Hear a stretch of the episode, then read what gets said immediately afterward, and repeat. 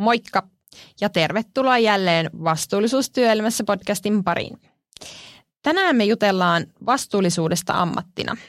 Mulle on studioon saapunut vieraaksi yrittäjä Kaisa Kurittu, joka toimii vastuullisuusviestinnän ja johtamisen asiantuntijana yrityksessään ratkaisutoimisto Vinhassa. Kaisan kanssa me käydään läpi muun muassa sitä, mitä on vastuullisuusyrittäjän arki – Mitkä ovat Kaisan ajatukset yritysten vastuullisuusraportoinnista ja millaisia tulevaisuuden mahdollisuuksia vastuullisuusammattilaisuuteen liittyy? Lämpimästi tervetuloa Kaisa. No kiitos. Tosi kiva olla täällä mukana. Kerrotko vähän, että kuka sinä olet? Joo, mä oon siis Jyväskyläläislähtöinen. Jyväskylä on tärkeä osa identiteettiäni ja tota, opiskelin Tampereella diplomi-insinööriksi ja sitten palasin kotikonnulle ja luin sitten vielä ympäristöjohtamista siellä yliopistolla. Ja tota, sen jälkeen on reilut 10 vuotta vai 15 vuotta kauanko tässä nyt on jo mennyt vastuullisuuskonsultointihommissa ja sitten siitä viimeiset kahdeksan vuotta on ollut yrittäjänä. Ja tota, eräänlainen vastuullisuusammattilainen, ehkä laajentunut koko ajan tässä se fokus, että mitä, ja toisaalta vähän muuttunutkin matkalla se fokus, että millaisia hommia oikeastaan tekee mua kiinnostaa ko- kovasti kuulla, että miten sä oot loppuviimein päätynyt yrittäjäksi, mutta kerrotko vielä ennen sitä niin vähän tota sun tarkemmin koulutustaustaa, että onko tämä vastuullisuus tullut jo mukaan kuvioihin sun koulutuksen myötä? No joo, ehkä mä luin siis rakennustekniikkaa, että ei se nyt suoraan vastuullisuushommia ole, mutta mulla on semmoinen tietynlainen ympäristöajatus aina ollut taustalla ja luin ympäristötekniikkaa myös ja tota, sitten se, mikä sen koulutus onkaan, mutta sitten se yritysten ympäristöjohtamisen maisteritutkinto, niin se oli kyllä just sitä, että se jotenkin sytytti mut aivan liekkeihin ja, ja tota, sieltä löysin sen palon, että tätä mä haluan nimenomaan tehdä työkseni. Eli sillä lailla parantaa niin kuin maailmaa työni kautta. Mitä vastuullisuus sinulle merkitsee ja mistä se rakentuu?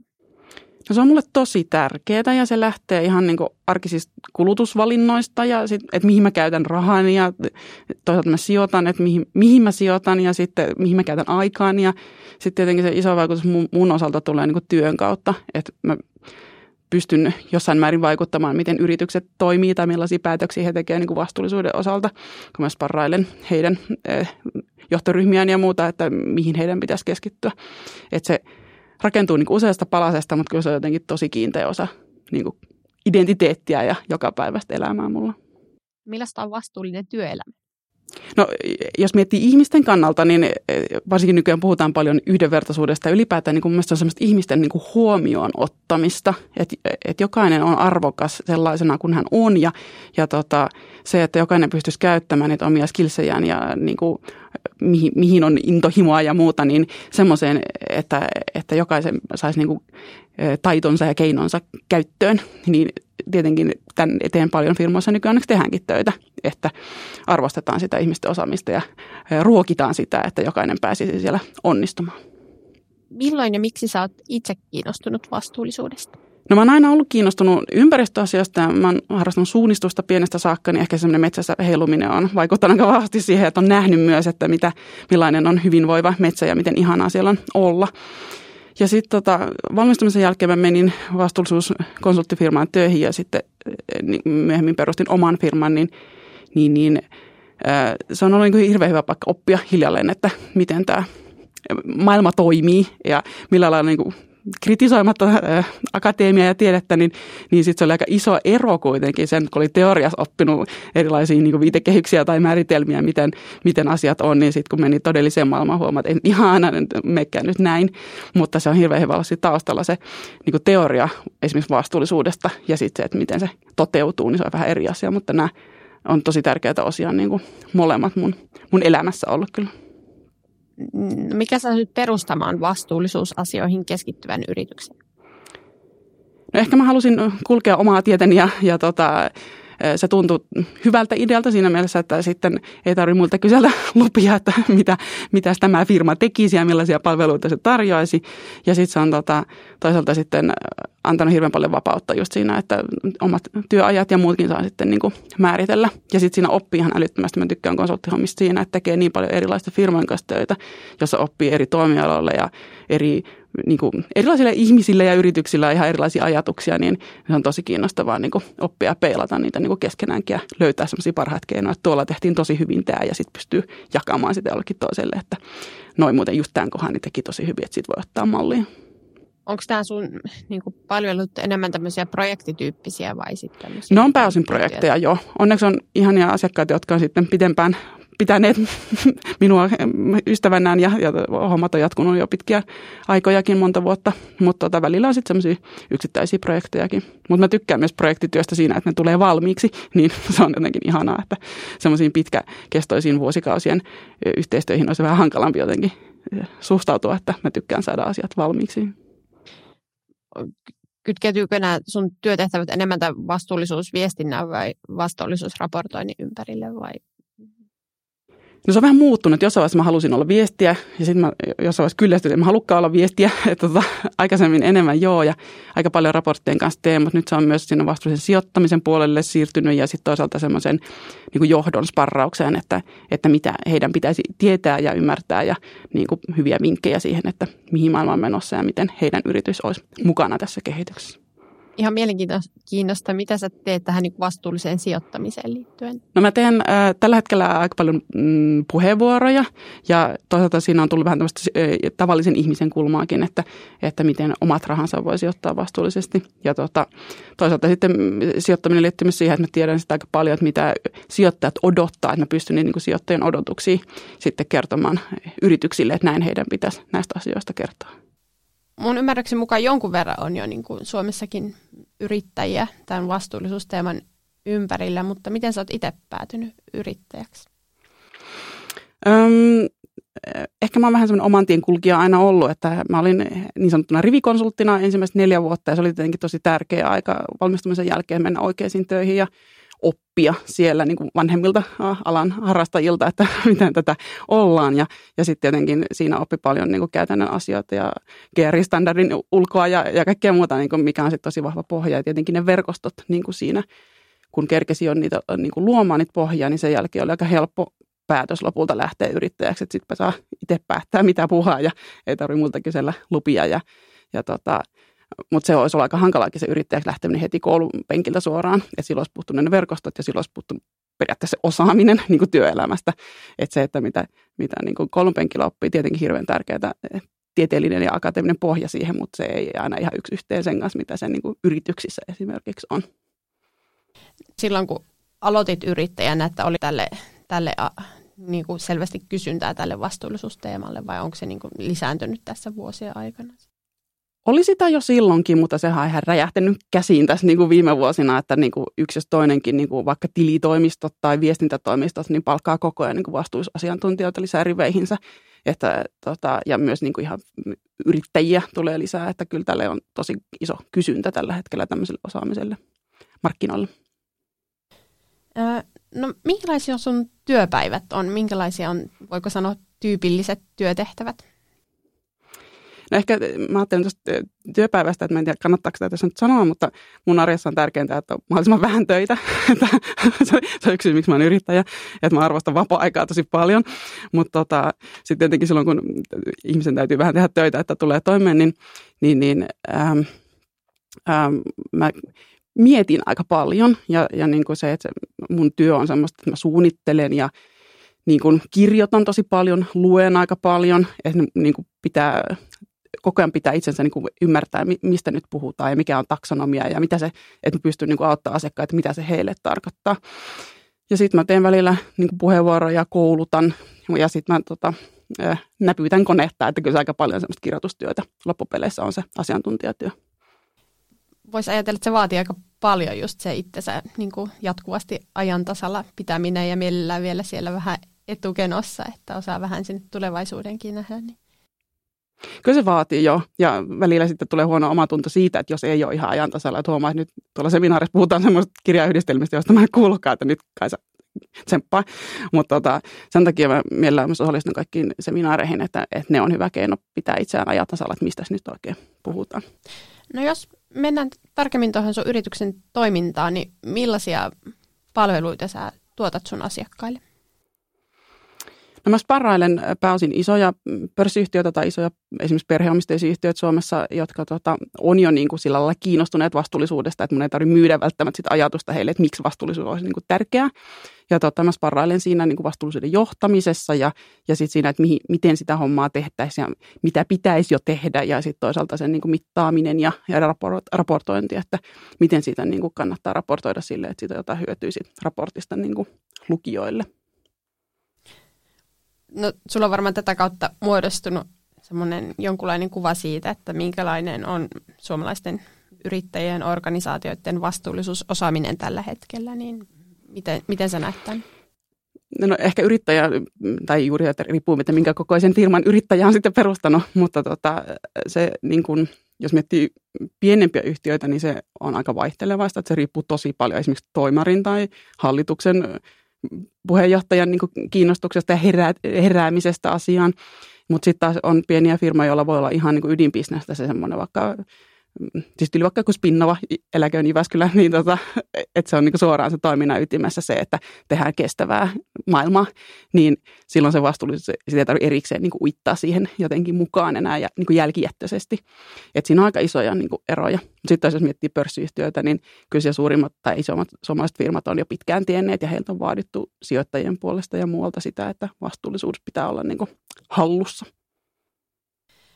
No minkälaista vastuullisuusosaamista sitten tarvittaisiin lisää?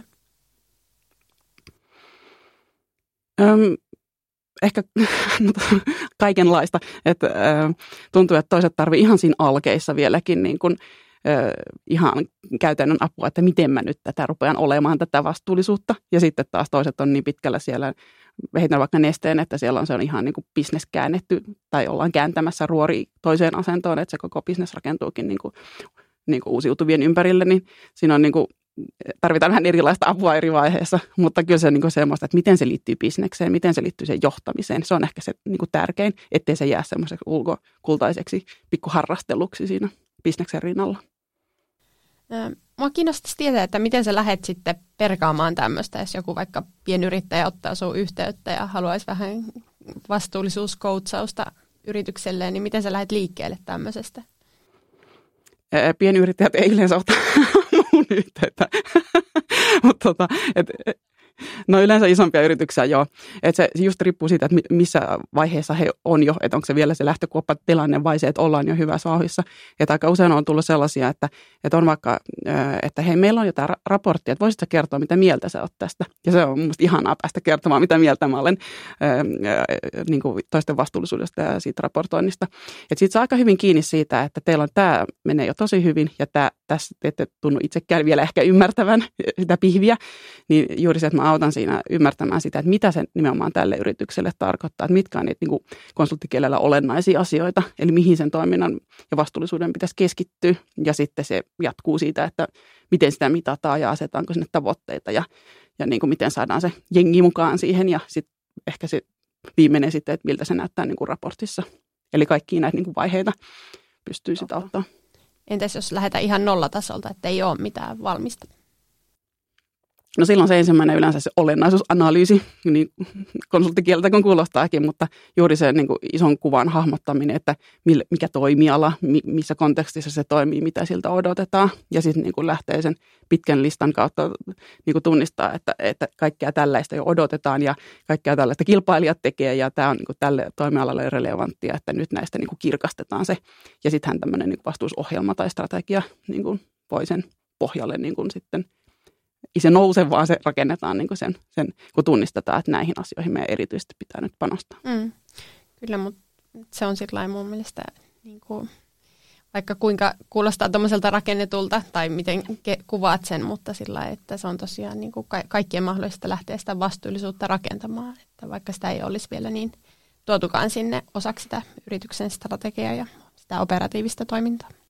Mm. Sitten se on hauska siinä, että välillä myös se niin kuin raportti voi toimia sellaisena vipuvartena, että sitten siellä, joka raportista vastaa, niin hän voi mennä sanomaan, että meidän on pakko kertoa nyt tämmöisistä asioista, kun tämä ikään kuin raportointi vaatii tällaisia tiettyjä asioita, että onko meillä vielä näitä. Että se niin kuin työntää myös niin kuin osaltaan se, että pitää olla avoin ja sitten pitää pystyä kertoa, ja jos ei vielä pysty kertoa mitään, kun ei ole niin kuin mitattu tai tehty tai jotain, niin, niin, niin siinä mielessä raportointi on hienoa, että se myös voi niin kuin olla se vipuvarsi siinä niin kuin kehittymisessä. Ja just tässä sun kirjassa yritysvastuuraportointi, kiinnostava viestinnän käsikirja on avattu hyvin niin kuin käytännönläheisesti tätä yritysvastuuraportointia sekä tämän mekaanisen raportoinnin että myös sitten tämmöisen kiinnostavan viestinnän näkökulmista. Niin kertoisitko lyhyesti, millaista on kiinnostava vastuullisuusviestintä? No mä sitä kirjaa kirjoittaessakin ehkä, tai se ajatus oli siinä, että mun oli hirveän paljon Suomessa siihen aikaan ainakin vastuuraportteja, jotka oli tosi tylsiä. Ja sitten mä niin mietin, mikä näiden arvo on yhtään kellekään. Kukaan ei jaksa lukea sitä eikä kukaan ymmärrä, mitä siinä niin sanotaan, näin kärjestetysti. Niin, niin se hyvä raportti on sellainen, mikä on niin hyödyllinen sekä sisäisesti että ulkoisesti. Että jos niin sisäisesti miettii, niin että se on just sitä, että se ohjaa sitä ja niin kuin työntää eteenpäin ja niin kuin auttaa siinä, että sinne on ne oikeat mittarit siellä mukana. Ja niin kuin ei raportoida vaan niin kuin raportoinnin vuoksi tai niin kuin tavata jotain standardia ja täytetä rivi, riviltä niin kuin kohtia sinne, vaan niin kuin, että se on nimenomaan raportoidaan siitä – käsikädessä, mitä tehdään ja sitten tämmöisiä tuloksia silloin saatu aikaan.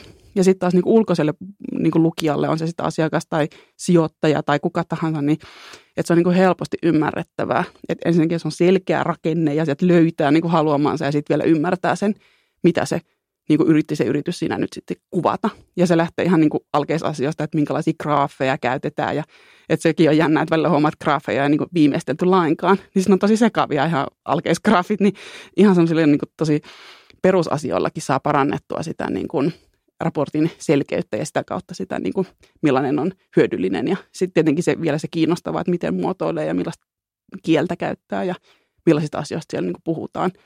Että semmoinen jankutus ja paasaus ei kauheasti kiinnosta, vaan nimenomaan semmoista niin kuin tietenkin ajankohtaiset aiheet, mutta sitten myös semmoiset niin hankalat ja keskeneräiset aiheet ja kipeät aiheet, niin nehän vasta kiinnostaakin, että jos uskaltaa kertoa siitä, että me ollaan niin kuin koitettu tällaista tehdä, mutta se ei vielä onnistunut, nyt me yritetään uudella lailla sitä tehdä, niin sehän on tosi kiinnostavaa. Että niin kuin semmoinen rohkea avoimuus hankalistakin asioista, niin se on kiinnostavaa. Uskaltaako suomalaisyritykset olla rohkeasti avoimia?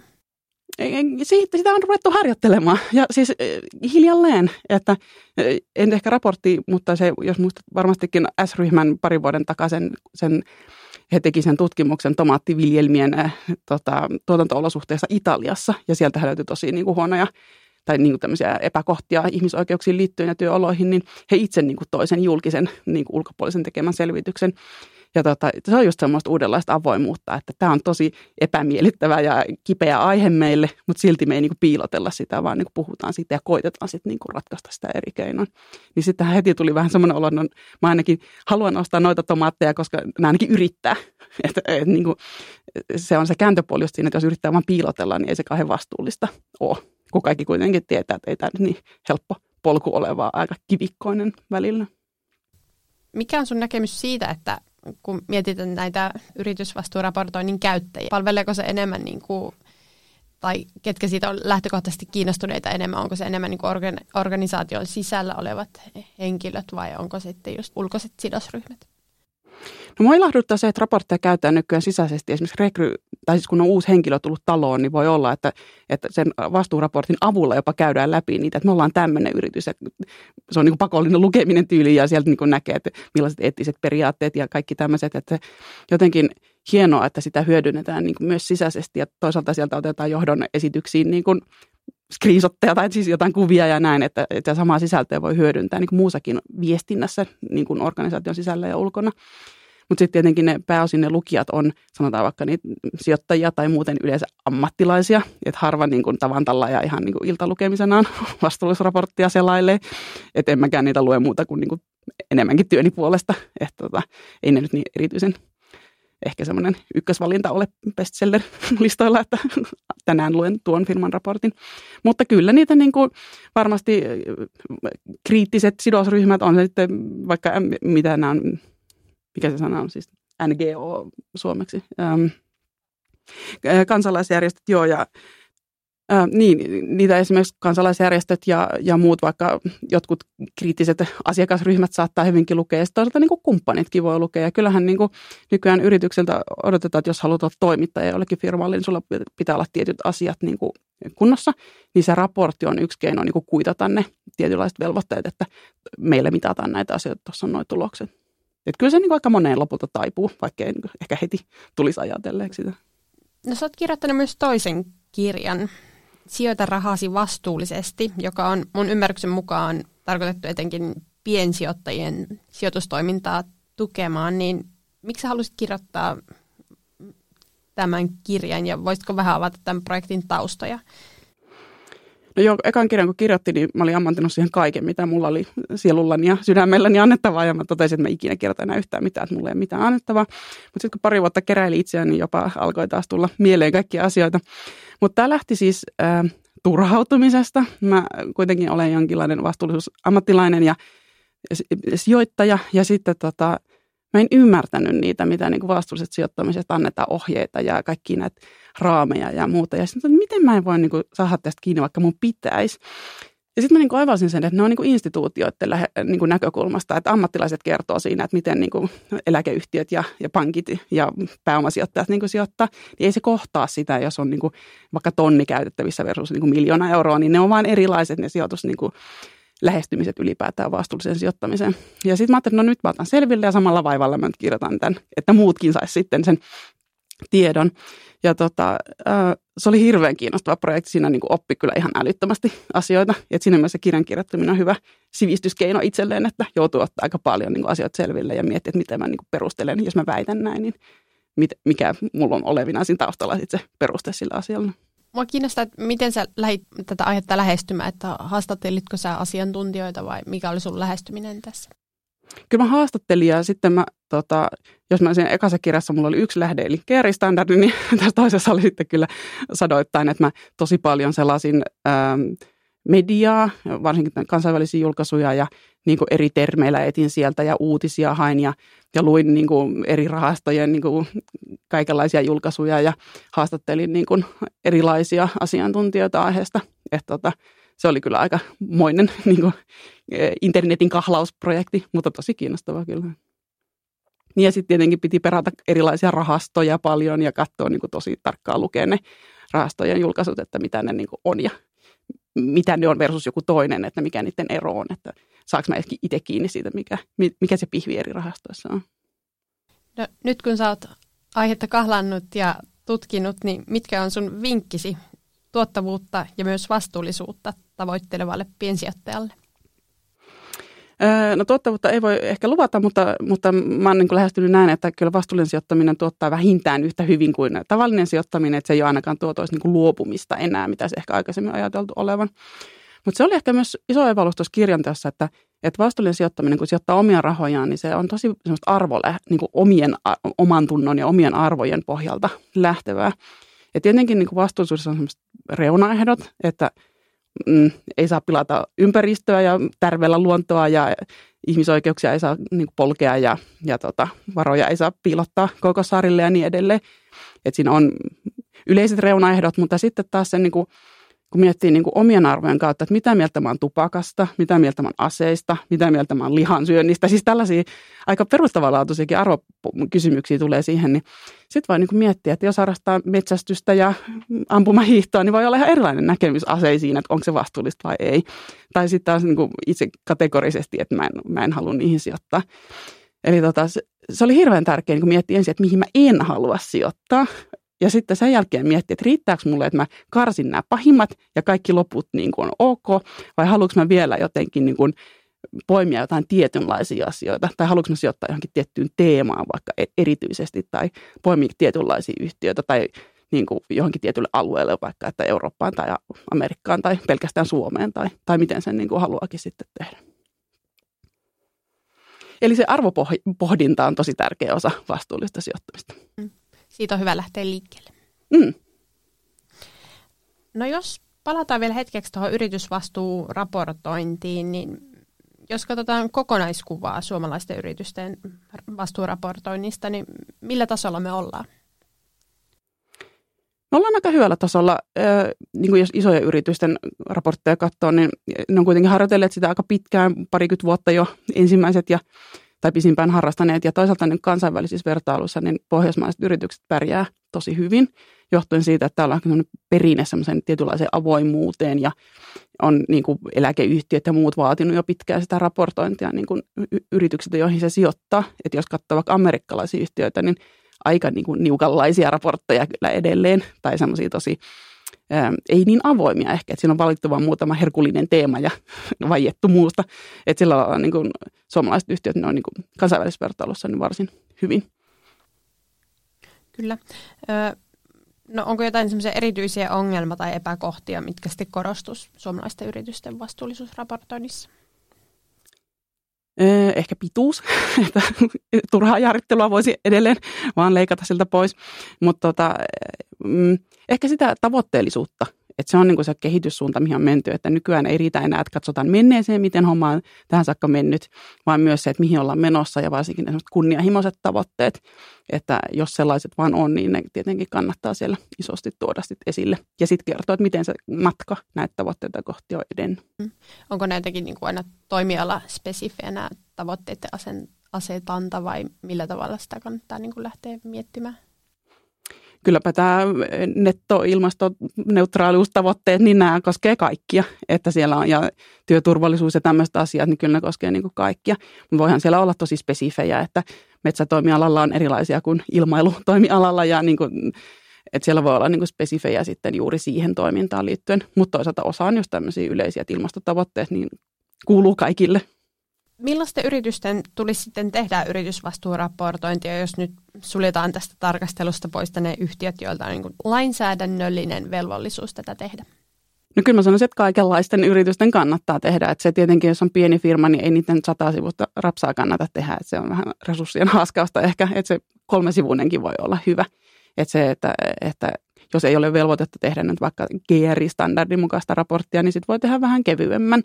Ja tärkeintä, että sieltä tulee se, juuri se, että mitä se vastuullisuus on sille firmalle, mihin se keskittyy ja onko sillä jotain tavoitteita tai mi- miten se sitä seuraa.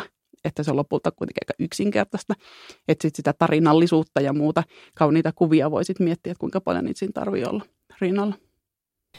No sun yrityksen palvelut on suunnattu enemmän, kuten sanoit, niin su- suuremmille yrityksille, mutta miten sä näet sitten pienyrittäjien roolin tässä, että kannattaako heidän vaikka harjoittaa vastuullisuusviestintää?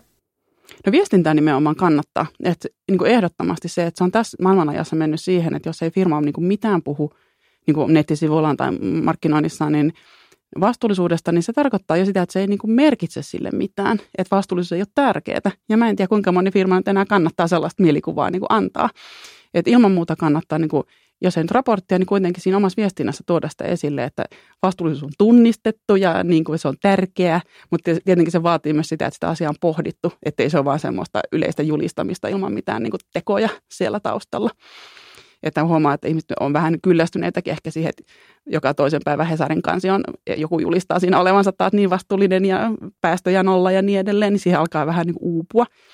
Että sekin vaatii vähän semmoista, varsinkin semmoinen julistaminen on aika väsyttävää, että semmoista keksiliäistä, kekseliästä viestintää niin kannattaa ilman muuta harrastaa myös niin kuin vastuullisuuden osalta. Onko tämä toisaalta mennyt sinne äärilaitaan, että vähän niin kuin kaikkea aina perustellaan se, että me ollaan vastuullisia kautta, että on, näette tällaista on. ilmiöä? Se on mennyt just siihen ja ainakin itse olen aika kriittinen suhtaudun näihin kaikenlaisiin löysiin väitteisiin, just että no show me the evidence, että, että et sä voi väittää noin, jos ei sulla ole mitään pohjaa tolle. Ja just se, että semmoiset väsyneet lauseet, että ympäristö- ja sosiaalinen taloudellinen vastuu on meille tosi tärkeitä, niin ei toi oikein riitä enää, että ei se vakuuta ketään. Mutta se, että sitä voi tehdä myös niin kuin kekseliästi ja sitä voi tehdä niin kuin rennosti, että se ei tarvitse olla semmoista juhlapuhetta ja semmoista niin kuin nyt minä pidän puheen ja tämä on virallista ja vakavaa, vaan se voi olla myös semmoista niin kuin, kekseliästä ja rentoa ja hauskaa sen vastuullisuusviestinnän. Olisiko sinulla joku esimerkki tästä, mikä olisi joku tämmöinen tempaus jo, jonkun suur, suuryri, suuremman yrityksen toimesta vai? No vaikka Kesko käyttää sitä, onko se nyt kiroileva hiili tai semmoista niin piirroshahmoa siinä ja niin kuin vaikka Finlayson, niin se ei ole oikeastaan hauskaa, vaan se on hyvin kantaa ottavaa, mutta niin kuin tosi näkyvällä tavalla, että he uskaltaa niin kuin uh, antaa, miten se sanotaan, statementteja, että he on tätä mieltä, he, he toimii näin, niin se on mielestäni tosi virkistävää, että rohkeasti otetaan kantaa ja rohkeasti niin kuin ollaan vähän erilaisia. Ei se erilaisuuden hakeminen, itse, mikä itseisarvo ole, mutta se, että löytää sen niin kuin yritykselle sopivan tyylin tehdä sitä. No mitäs meidän kuluttajien ja asiakkaina kannattaisi sitten suhtautua ja tulkita tätä vastuullisuusviestintää? No ehkä kriittisesti nimenomaan, että, että jos joku sanoo olevansa, että meistä tulee hiilineutraali, niin eh, ehkä, että no milloin ja millä keinoin. Että jos meinaa pelkästään vaikka offsetata päästönsä, niin ei se ole vielä erityisen vastuullista, että, että rahalla ei voi kaikkea tässä maailmassa korvata, vaan itsekin pitää tehdä niitä ilmastotoimia. Eli, ja sitten just myös sellaista niin kuin tervettä harkintaa siinä, että jos nämä nyt puhuu tästä, niin onko toi oikeasti merkittävä asia liiketoiminnassa vai onko se vaan semmoinen lillukan varsi, johon nyt on ollut helppo ja kiva tarttua. Että miettii just sitä, että ymmärtää sen niin kuin vaikka toimialan, että millaisia isoja kysymyksiä siihen liittyy, että onko siellä niin kuin vaikka alkutuotannossa tai, tai palveluiden turvallisuudesta tai jossain tämmöisessä niin kuin isoja kysymyksiä, että vastaako tämä yritys niin kuin niihin? Vai puhuuko se vaan niistä toimiston biojätteistä, mitkä on ollut kauhean kiva ja helppo kierrättää, niin, niin just se semmoinen ison kuvan hahmottaminen. Toki se kuluttaja on vähän uuvuttavaa, jos joka yrityksestä yrittää näin miettiä, mutta, mutta ainakin jos näkee jonkun vastuullismainoksen ja on haluaa sen perustella, että tämä on vastuullinen firma, minäpä ostan nyt heidän tuotteitaan, niin ehkä siinä kanssa vähän pysähtyy miettimään, että onko tämä nyt ihan niin hyvin kuin ne antaa tässä mainoksessa ymmärtää. Niin, voidaanko me luottaa siihen?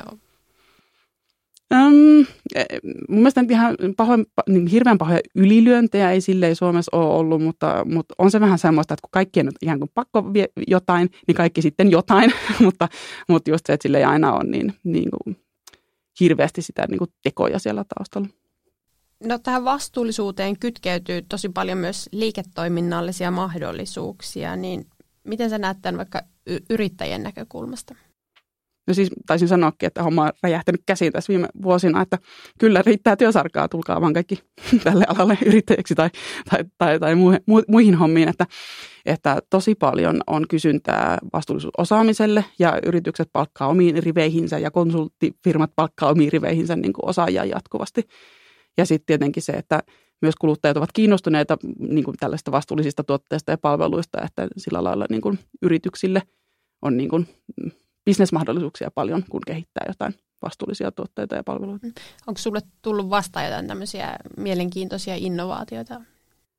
Mm, no siis onhan aika paljonkin, että osa on semmoisia pienempiä, osa suurempia ja ja tota, no Nesteen mainitsin jo kerran, mutta esimerkiksi tämä yhdessä tekeminen on mun mielestä tosi hienoa. Että nykyään on tajuttu se, että mikään firma ei yksin pysty vaikka ilmastonmuutosta niin kuin torjumaan, mutta yhdessä me saadaan niin kuin isompia tekoja aikaan. Että Neste on tietenkin, että uusiutuvaa dieseliä sitten toimittaa ja näin, mutta Hesburgerin ja ties minkä kanssa niin kuin yhteistyökuvioita. Ja sitten toisaalta vaikka eri... Ähm, ähm, Spinnovakin jälleen mainittu, mutta Marimekon kanssa yhteismallistoja ja muidenkin vaatemerkkien kanssa yhteismallistoja.